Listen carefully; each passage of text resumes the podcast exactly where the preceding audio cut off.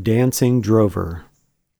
The Bible says in Philippians chapter 3 verses 13 and 14, Brethren, I count not myself to have apprehended, but this one thing I do, forgetting those things which are behind, and reaching forth unto those things which are before, I press toward the mark for the prize of the high calling of God in Christ Jesus.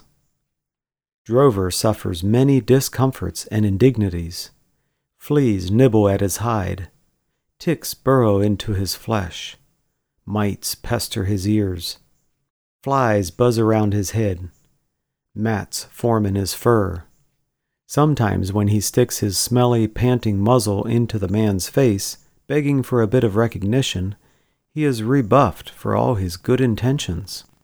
However, none of these inconveniences dampen his enthusiasm for each new day or his exuberance for living. He refuses to hold a grudge. When the man walks to the barn, Drover is with him, dancing in ecstatic circles, panting excitedly, wagging his body from head to tail. He never seems downhearted or discouraged by the trials of living a dog's life. Perhaps we pampered humans could learn something from Drover. How often do we become frustrated and upset when our day goes all backward and wrong? How grouchy do we grow when we don't feel well? How bitter are we when we suffer mistreatment or indignity? How discouraged do we get when we are misunderstood or falsely accused? How much do outward circumstances affect our Christian joy?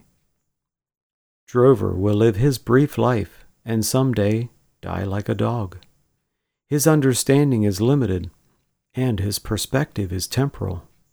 Our lives also may be brief, but our understanding is broad and our future is eternal. With the Lord as our strength, we can rise above life's setbacks and live our lives with godly joy.